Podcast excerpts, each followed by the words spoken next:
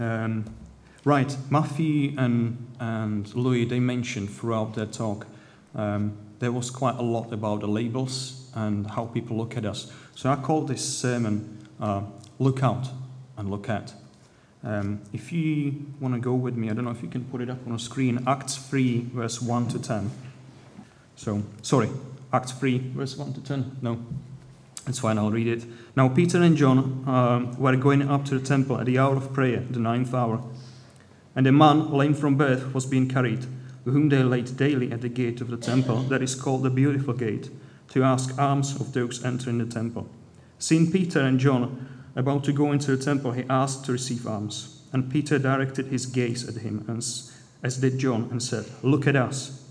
And he fixed his attention on them, expecting to receive something from them. But Peter said, I have no silver and gold, but what I do have I give to you. In the name of Jesus Christ of Nazareth, rise up and walk. And he took him by the right hand and raised him up. And immediately his feet and ankles were made strong. And leaping up, he stood and began to walk, and entered the temple with them walking and leaping and praising God. And all the people saw him walking and praising God and recognized him as the one who sat at the beautiful gate of the temple asking for alms. And they were filled with wonder and amazement at what had happened to him. Now, like I said, we were talking about the labels and uh, uh, the words that people speak over us. Uh, I think the best uh, way to introduce you into what I'm about to say is to give you kind of a scenario. It might be different ways. You might uh, probably lift that it might happen to you. You know, imagine you walking home, you walking back from church, you go straight through the city centre, or you go past the homeless shelter. You know that guy that's there every night is going to be there, same night again. You know what's going to happen, and you're thinking, oh no, he's going to be there. So what do you do? You see him from the distance, you cross the road. Different scenario. You don't cross the road, you stay on the same side of the path, and you walk straight into him. There's a different ways you can put it but the guy's going to be always there. You think, not this time, please. You know, you're just thinking, what if he's going to ask me for money? I've been in that myself. I've been the guy who was asking for money, and I've been the guy, and believe me or not, while in Betel, um, they crossed the road because I, had, I thought I had nothing to offer. So, probably my first challenge to you tonight is that you've, got, you've always got something to offer. You might be leaving this building we call church, but that's not right. You live in this building and church is going with you. So when you meet that guy, you bring in church to him. Um, or you might put yourself in the skin of that lame beggar. Now, I'll go back to the scripture. You know, there's a lame man here to be carried by his friends and family. His existence was centered around that gate and in begging, nothing else. He was, that was his life. That's, that's what he was doing. He was lame from birth. You know, most people, they, prob- they probably walked past him, not even thinking he was sitting there. You know, when you've got a guy that's sitting on that path and asking for a spare change, please? I always do it. You just walk. If, if he's there every single day and there is one that's sitting just outside the shopping center by the traffic lights, I tried to speak to him a number of times. You, you walk past and you don't do anything. And then you either thinking, oh, I should have spoke to him, or I should have given him some money, or I should have bought him some coffee. But most of the time, you ignore. People ignore. I've, I watched a number of people walking past him, not even uttering a word to the person.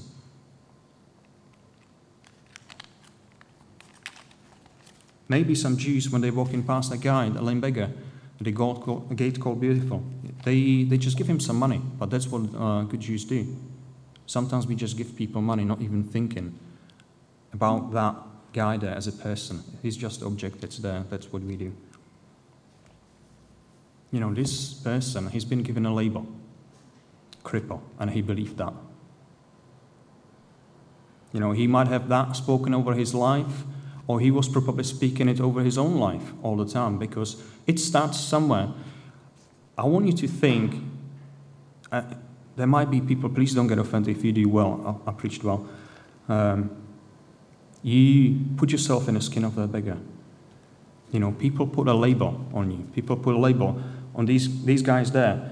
Um, you might see them as miracles, but other people will say, well, he's a recovering drug addict, and it's his fault. And these guys are going to believe that. People might have spoken over you certain things that taken a root. You know, labels, and remember that when I what I said, remember that when that happened to you, when someone put a label on you, it's like a shaft where enemy drops this seed and he goes in. He doesn't need to send his demons there. We give him too much power. He just drops a little seed through that shaft, that label that people give us, and we take care of the rest of it. We're sitting on it, we're chewing it up, we're thinking about it. Most of the time, it comes out that you're worthless, junkie, drug addict, bad father, alcoholic. You will never amount to anything. You will never achieve anything in your life. That was my label. Never good enough. You know, I was thinking what this guy was thinking when he was sitting by the gate. He was there every single day. He probably got to know people as they were going in and out. Hold your life sitting by the gate. You will get to know people. You will get to know people by the way they walk, by the way they dress up. And when you see some strange, unfamiliar face here, bingo, tenor. You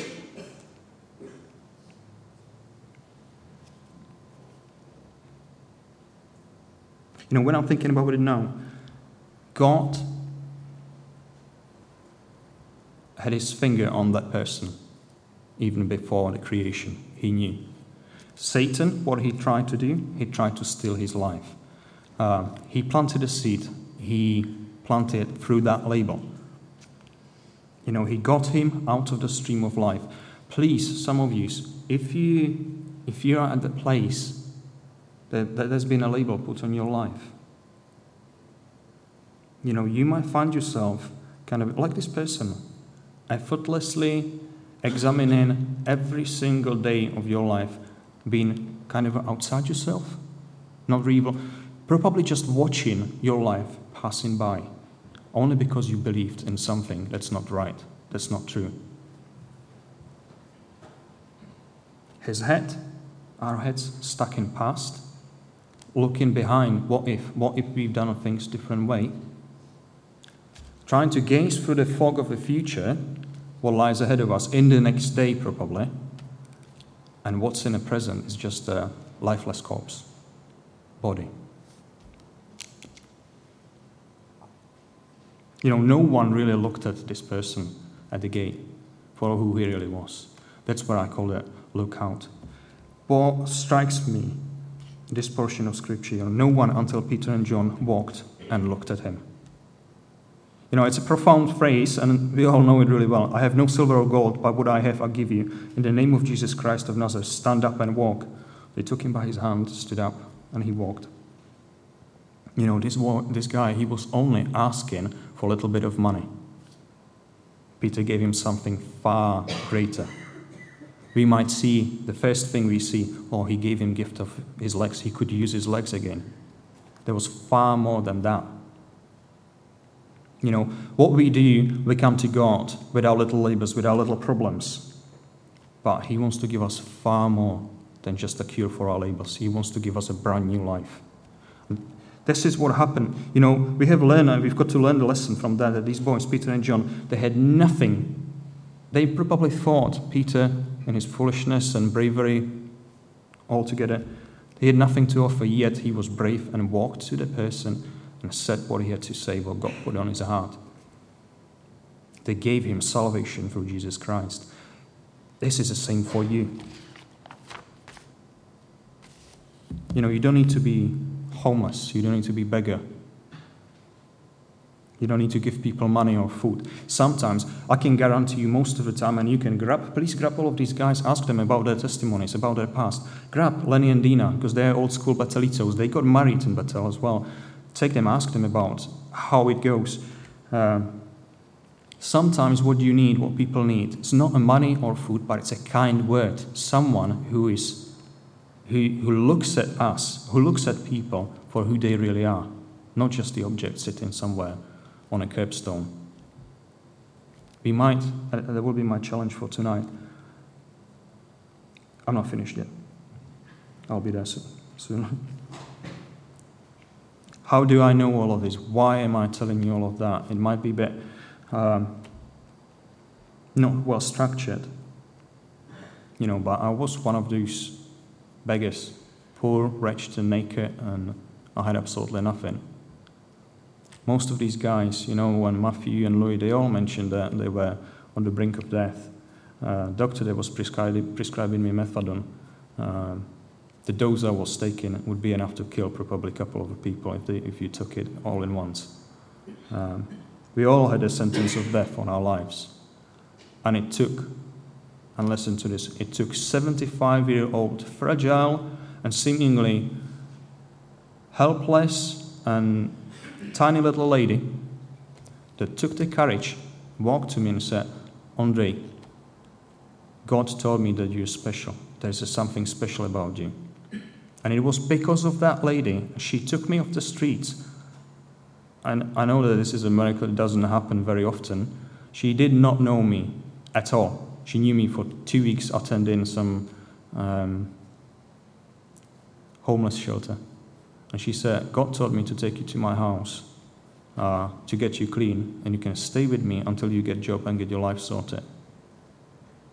It takes someone brave as you as you are here, to go to that person rather than crossing the path. Go to him. Even look around. There might be a person with a label on their forehead trying to desperately hide it.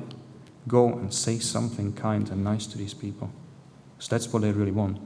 They want, we want someone to see us for who we really are. And I'm just wrapping up now. You know, once we are past that, once we've been lifted up, we need to lift up our Lord Jesus at the same time. And we need to start looking around. So please, when you go out tonight or tomorrow when you go to work, when you see that person, you might be the only one in that person's life who will speak something kind and positive. And you never know because you can bump into that person next Sunday. Don't let them leave without telling them, you need to come to my church, please you always need to grab them to your church. So that's what all I've got to say. I don't know, are we going to close with prayer? Or? And Father, tonight we've heard again of the power and the love of Jesus Christ. And Father, we've been reminded again tonight that we are the people that you want to use to take that powerful name of Jesus out into the streets around us. Lord, you want us to reach out and touch broken lives. You want us to point men and women to the one who can make them whole again. Lord, give us confidence, give us a desire, compel us to go and share that wonderful name of Jesus. We pray this now in his name. Amen.